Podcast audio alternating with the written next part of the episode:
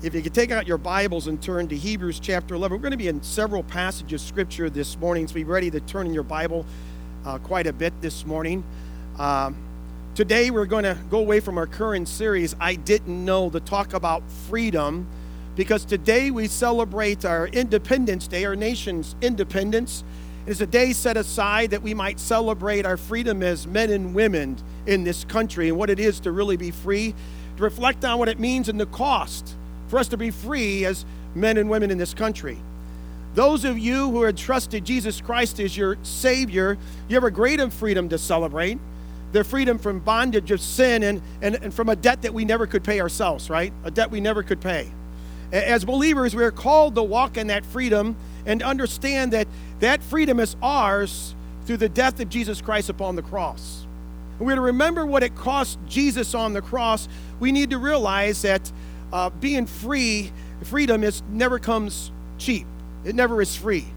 And, and it always is bought with a price, and it's always maintained with the struggle. This morning, if you have your outlines, if you don't have one, there's one outside the middle doors at the ministry counter. I want to give you three types of freedom so we understand the freedom that we enjoy today. And the first type is political freedom that we enjoy. Political freedom. If you have your Bibles, Hebrews chapter 11, verse 23 through 27.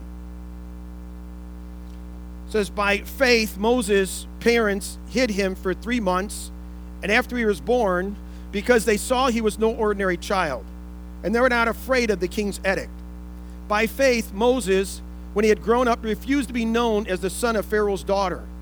He chose to be mistreated along with the people of God rather than enjoy the pleasures of sin for a short time.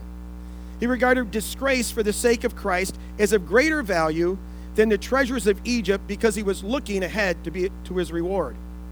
By faith, he left Egypt, not fearing the king's anger. He persevered because he saw him who is invisible. Moses paid a price for his freedom that he had. His parents, it took incredible faith for Moses' parents to put him in a basket. Can you imagine that? Putting your child in a basket and put him in there and trusting that Pharaoh's daughter would have pity upon him.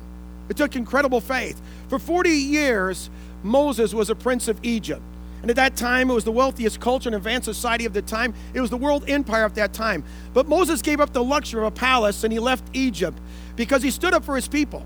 And also because uh, he had to flee Egypt because Pharaoh was trying to kill him. So Moses lived in the wilderness for 40 years. It cost 40 years of Moses' life. It was the price he had to pay to be the liberator of his people.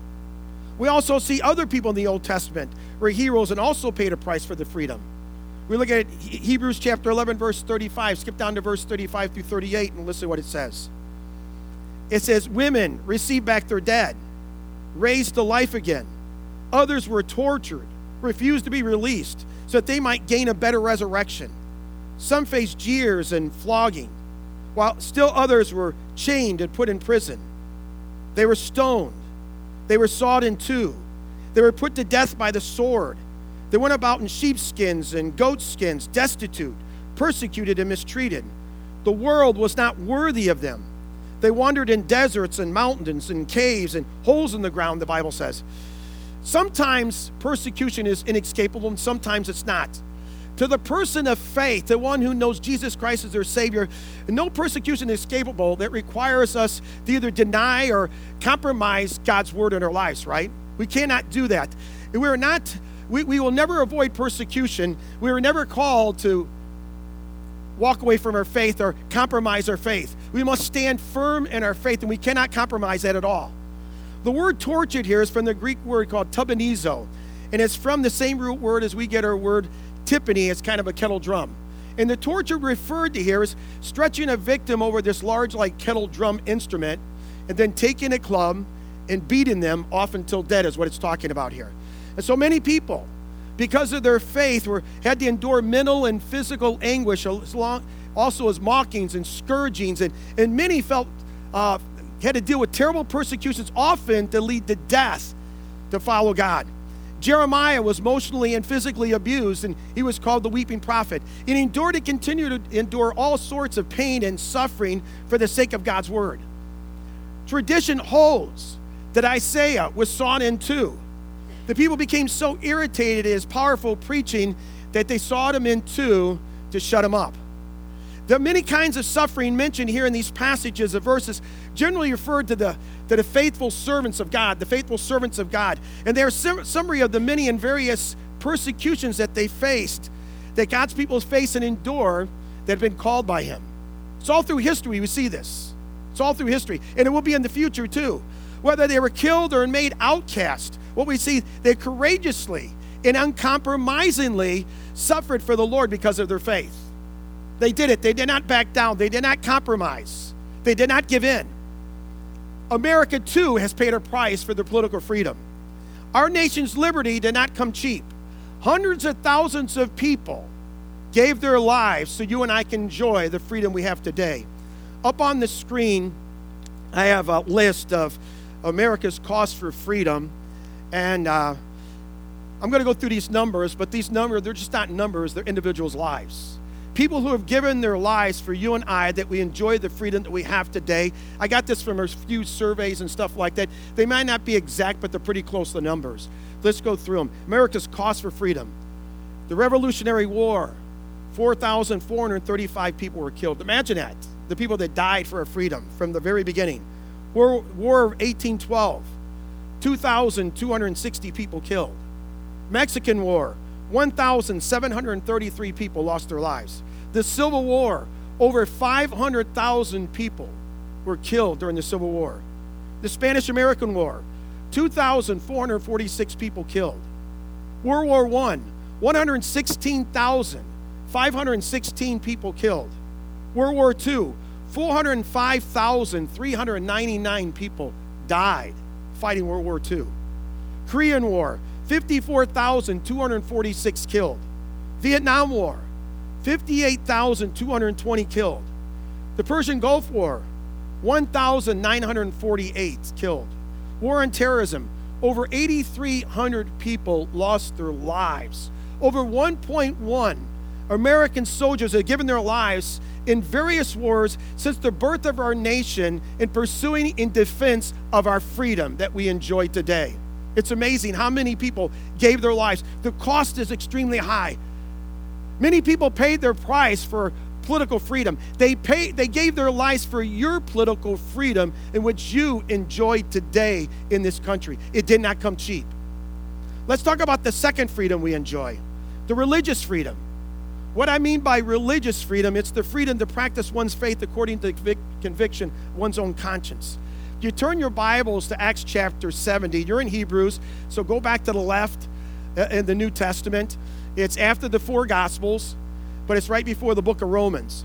What we have here in Acts chapter 7 is Stephen's the first martyr, and Stephen is, is kind of just finished giving uh, kind of the history of Israel to the Jews in the surrounding area. And he's telling them right at the end of what he's sharing with them, he's saying, uh, You're being persecuted the prophets that God sent. He was always persecuting God's people, even the ones that talked about the promised one being sent, and you even murdered him. And this is the response of the people at that time in Acts chapter 7, verse 54 through 60. You have it? Yes? Okay, let's let's begin reading it. It says, When they heard this, they were furious and gnashed their teeth at him. But Stephen, full of the Holy Spirit, looked up to heaven and saw the glory of God and Jesus standing at the right hand of God. Look, he said, I see heaven open and the Son of Man standing at the right hand of God. At this, they covered their ears and yelling at the top of their voices, they all rushed at him, dragged him out of the city, and began to stone him. Meanwhile, the witnesses laid their clothes at the feet of a young man named Saul.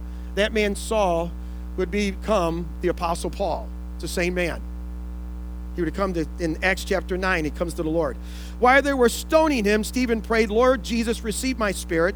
Then he fell on his knees and cried out, Lord, do not hold this sin against them. When he had said this, he fell asleep. Stephen, standing up for his faith, was stoned to death, as we see. He stood up for his religious freedom. They killed him for what he believed, is what we see. Now turn your Bibles over to Second Corinthians chapter 11. You're in the book of Acts. Go to Romans, 1st and 2nd Corinthians, 2nd Corinthians, chapter 11, verse 23. We have the Apostle Paul. He's sharing his own struggles that he had in his life for standing up for God, For the sake of the gospel is what we see here, is what Paul did, went through. And you see what this man endured, not just once, but many, many, many times what he endured for following God, for his religious freedom. Acts, I mean, uh, 2 Corinthians chapter 11, verse 23. Do you have it? 2 Corinthians chapter 11, verse 23. Slowly turn in. Everyone look up when you have it. Okay, let's begin reading. The Apostle Paul writes, Are they servants of Christ? He says, I am out of my mind to talk like this. I am more. I have worked much harder, been in prison more frequently, been flogged more severely, and been exposed to death again and again. Five times I received the Jews, received from the Jews the 40 lashes minus one. Three times I was beaten with rods. Once I was stoned. Three times I was shipwrecked. I spent a night and a day in the open sea. I have been constantly on the move. I have been in dangers from rivers, in danger from bandits, in danger from my own countrymen, in danger from Gentiles, in danger in the city, in danger in the country, in danger at sea, and in danger from false brothers. I have labored and toiled and have often gone without sleep. I have known hunger and thirst and have gone without food. I have been cold and naked. Paul is explaining what religious freedom has cost him. He's explaining all that he had to endure for what he believed, for his religious freedom. He had to endure all this because he stood up for what he believed. And people will always constantly, he says, I was running for my life. I had to hide, hide out. Because if people knew who I was, they would come after me and try to kill me and haul me off to prison. We see the persecution of the early church was was not was constantly went on. Uh, the Roman Emperor Nero persecuted the church, and he would take Christians and he would impale them and put pitch on them, and then he would light them on fire so it would give him light at night. He would take Christians who were alive and sew them inside of animal skins and to release the wild animals, allow them to tear them to pieces just for entertainment. That's what he did to Christians. We see they were constantly persecuted for what they believe. Some of the epistles talk about early, early church being persecuted. There were different times of persecution, and it's not ending. People are being persecuted around the world today. We have religious persecution throughout the history of Christianity, and it's not going to stop until Jesus comes back. John Huss was burnt at the stake in 1415. John Hugland was burned because he refused to denounce being a Protestant. William Tyndale, a Bible translator, was burned at the stake because of the translation of his Bible the United States of America has religious freedom, has provided you religious freedom. The First Amendment, the U.S. Constitution says Congress shall make no law concerning the establishment of religion, prohibiting the free exercise thereof. Religious freedom was not always automatic, even in our own country. The Puritans and Dutch and the early settlers opposed freedom of religion of any other religion except their own. And so we would love to have all Americans be Christians, wouldn't we? We would love to have that. But we can't force that on anyone. They have to make the choice themselves to accept Jesus Christ as their Savior. We can't force that anyone. It's a choice. While there's much dismay in our country about uh, we can't read the Bible, we can't pray inside the schools, if there was freedom of reading the Bible inside of schools, we'd have to allow them to read other faiths inside of the schools. And then our children would be have to learn the catechism of other faiths. And they have to learn false religions. And we don't want to put our children into that, do we? See, in church, we can sing, we can laugh, we can shout, and we can pray, we can do all those things. Uh, the state does not require any specific order of service that we have to have. Uh, spies are not monitoring our, our service or our sermons, at least not that I know of, right? We don't know they're monitoring. I don't think they are. We are free right now to go out there and share what we believe with anybody we come in contact with. Now, that's freedom. Think about that. What I'm teaching you today, you go out and share with anybody. It's not illegal.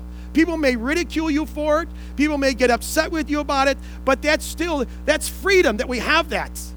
That we can share that with people. I know with the woke movement, it may become harder to, to share about your faith with others, that uh, they're sinners in need of a Savior. But at this time, it's not. We can still share those things, right? We can complain about the woke movement, but at this time, we can still share what we believe. We still have this freedom. But there's a price we must pay to maintain political and religious freedom, right? There's a price that must be paid. In his book, The Will to Live On, Herman Wouk tells of a meeting he had with Israel's first president, David Ben Gurion, and how Ben Gurion urged him to move to the newly planted nation. Ben Gurion invited Herman and his wife, uh, Sarah, to, to his home in the Negev desert. And the next day, they came to a place they called the Fields of Mourning. It's a command, they, they were there taken in a command car, escorted by a Jeep with a mounted machine gun on top. And Israel back in 1955 was this raw little country that was being constantly attacked in broad daylight by Fedayeen terrorists from Egypt and Gaza.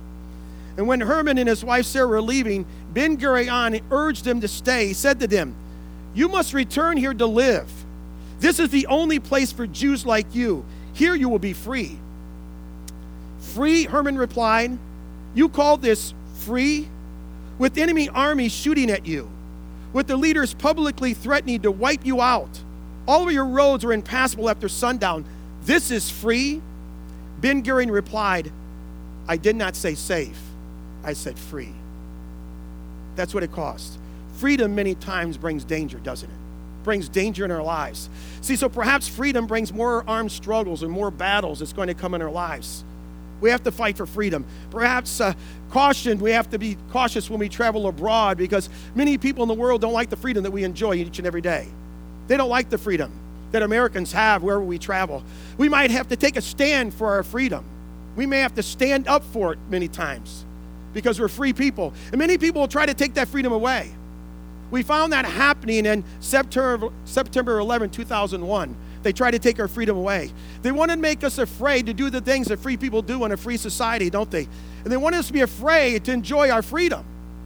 So there, for a while, we're afraid to, to uh, actually fly in an airplane. For a while, we were afraid to go to the grocery stores. For a while, we were afraid to go to the malls. For a while, we were afraid to send our children to school. For a while, we were afraid to go to baseball games and football games and basketball games. wherever there's a large crowd, we were afraid to go there. For a while, we were feeling what it felt like to, to not have freedom. You remember that? And I can say from my own personal experience, I did not like that at all, to feel that way, that someone was trying to take our freedom away. And we kind of felt that again when COVID-19 pandemic came, didn't we?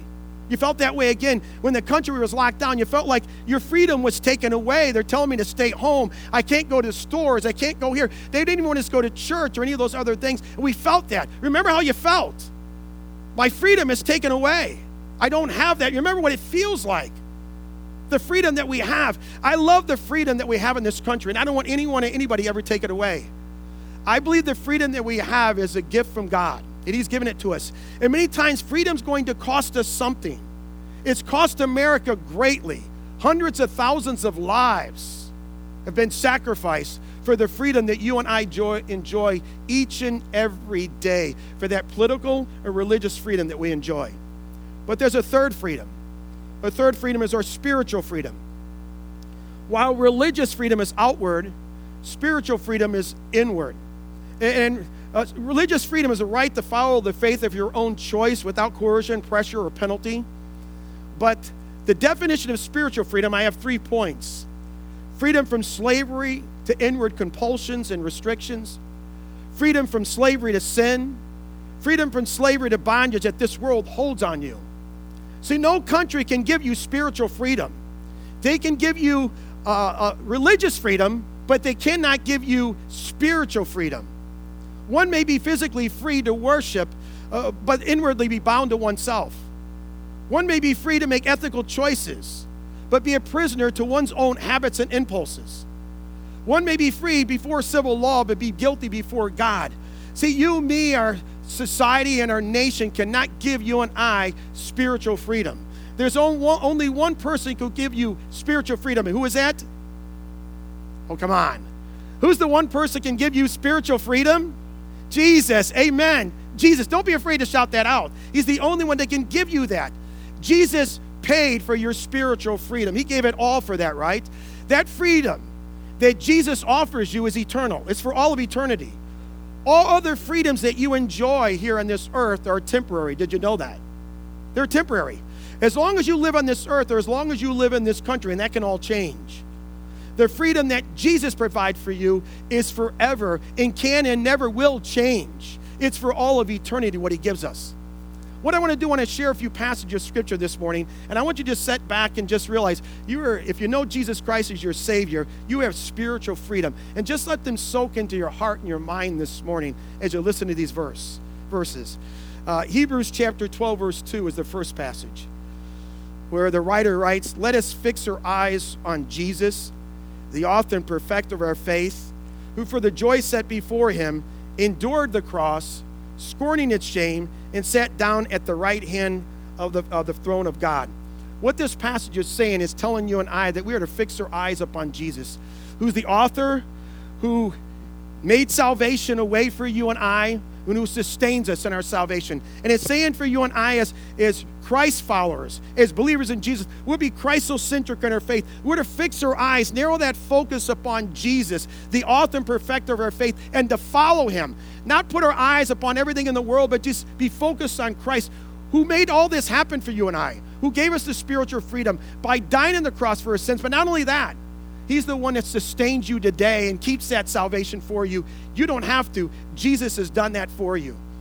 The next verse is Galatians chapter 4, verse 4 through 5. It says, But when the time had fully come, God sent his son, born of a woman, born under law, to redeem those under law, that we might receive the full rights of sons.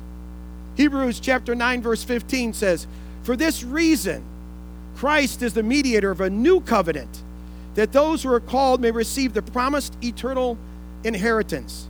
Now that he has died as a ransom to set them free from the sins committed under, under the first covenant. 1 Timothy chapter 2 verse 5 through 6. For there is one God and one mediator between God and men, the man Christ Jesus, who gave himself as a ransom for all men, the testimony given in its proper time. We see here redeemed and ransom are words that are used to describe what Jesus did. What that means is to buy back or to purchase at a cost, is what he did for us. It, it, our spiritual freedom did not come cheaply. It cost Christ everything, everything. The price of leaving heaven and coming to earth, the, the price of betrayal and denial and mock trial, the price of physical crucifixion and death on that cross it cost him everything. It cost him his very life. Do you realize that what it cost Jesus? Hopefully you do. It cost the Son of God everything. He gave his life. Spiritual freedom cost you and I nothing. It cost us nothing. Nothing. It cost us absolutely nothing. We know many people died in this world for our political freedom, and many people died for our, our religious freedom. But we receive this spiritual freedom by God's grace through faith in Jesus Christ. Acts chapter 16, verse 31 says, Believe in the Lord Jesus, and you will be saved, you and your household. John 1 12 tells us, Yet to all who received him, to those who believed in his name, he gave the right to become children of God. We receive this spiritual freedom through faith in Jesus Christ. Receive it through Jesus, the only way. A long time ago, I accepted Jesus Christ as my Savior, so I have spiritual freedom. And if you've accepted Jesus Christ as your by faith, you have spiritual freedom. Living in the United States, we all have religious freedom, right? That comes with living here in the United States of America. You need to exercise your religious and spiritual freedom. They are a gift from God. We need to exercise that. If you've never put your faith and trust in Jesus, just I, I don't know Jesus, I don't know what you're talking about. Understand this that God loves you and He wants to have a relationship with you. But because of our sin, it separates us from God. So God sent His Son Jesus from heaven to this earth, and Jesus died on the cross and paid for your all your sins. So now you and I can approach holy God through Jesus, but we have to come to Him by faith. We have to trust Him as our Savior and accept Jesus, what He did for us so graciously on the cross, and say, Jesus, I accept you as my Savior. I trust you by faith. Put your faith and trust in Jesus. If you have put your faith and trust in Jesus, won't you tell others what Christ did for you to provide you that spiritual freedom? Won't you do that? You live in America, so you have religious freedom. Exercise it and tell others about your spiritual freedom. That's what it gives us here. We have spiritual freedom, we have religious freedom through Jesus. Exercise those things that we have. Today we celebrate freedom. That's what this day is all about independence, freedom, political, religious, and spiritual. So let us do two things real quick. Two things. Remember and be thankful for the price that has been paid for you. Be thankful for those who have given their lives for your freedoms that you enjoy in this country, your political and religious freedom, and also be thankful to Jesus He provided spiritual freedom. No one else can provide that. And the freedom that Jesus provides for you is far greater than any other freedom you, you're offered in this country. It's eternal. There's no other freedom that is offered you that's eternal. Only Jesus can offer you an eternal freedom, and it's through Him. Number two, exercise your freedom religiously and spiritually. That's what those freedoms give you. Don't waste your freedoms. They were given to you so you can exercise them and tell others about your spiritual freedom that you have through Jesus Christ. And I thought there's no better way for us to do that than to take communion this morning. That we come and we remember what Jesus did so graciously for us upon the cross, that he died on the cross for our sins, that he was buried and was raised on the third day. And today we acknowledge and we remember what he did. See, because we have religious freedom, we're able to meet today and, and have this worship service because we have religious freedom today. We're able to do that. And that's what this country provides for us religious freedom. Because of Jesus' death upon the cross, we have spiritual freedom, and we're able to commune with Him and take communion with Jesus today because Jesus died on the cross for our sins. And now we have a relationship with God the Father. And He invites us to His table. That's what communion is about. Do you realize that? That Jesus is inviting His family, all those who accepted Jesus Christ as your Savior, He's inviting you to His table to fellowship with Him. And the only way you can do that is you have to accept Jesus Christ as your Savior. You have to accept His his spiritual freedom that he offers to every one of us. And so today, if you know Jesus Christ as your Savior, we invite you to partake with this this morning. We invite you to take the elements. The elements are at the three different tables. We're not passing them out, but as when I get done praying, just come up and grab the elements. There's two cups, one on top of the other. Grab both of them and go back to your seats, and we'll take them together. Okay? Well, let's just go as we're. I'm going to pray. Before I pray, let's just spend some time just thanking for our thanking God for all the freedoms that we enjoy today. For political, religious, and especially our spiritual freedom that we enjoy. They all came at a cost. They all came at a cost. We want to remember Jesus as we take the elements that Jesus gave his body and he shed his blood for us. Let's pray. Lord, we come and we praise you. We thank you so much for all that we have in Jesus Christ. We thank you so much, God, that we don't take these freedoms that we have in this country of United States of America for granted. Lord, I know that many people gave their lives, but Lord, because of you, we have these freedoms, and they're a gift from you. And Lord, the spiritual freedom, no one, nobody can give us that spiritual freedom, only you through your son Jesus, who came of his own volition to die on the cross for our sins. And so today, Lord, we want to remember what Jesus did for us that he gave his body and he shed his blood that we might have forgiveness of sins and an eternity with you forever and ever and ever. And therefore, we have spiritual freedom. No longer in bondage to sin, free to live for you. And so, Lord, we praise you and we thank you so much that. I pray for each person here as we're taking communion this morning, we remember you, of what it cost you for our spiritual freedom, what it cost you for our forgiveness of sins and that relationship with God the Father. It cost you everything. And so, Lord, we remember you and we thank you for what you graciously did for us. Lord, may you be glorified as we take this communion today. We thank you for inviting us to your table, Lord. Bless us as we take this, Lord. Be with us. We ask all these things in Jesus' name.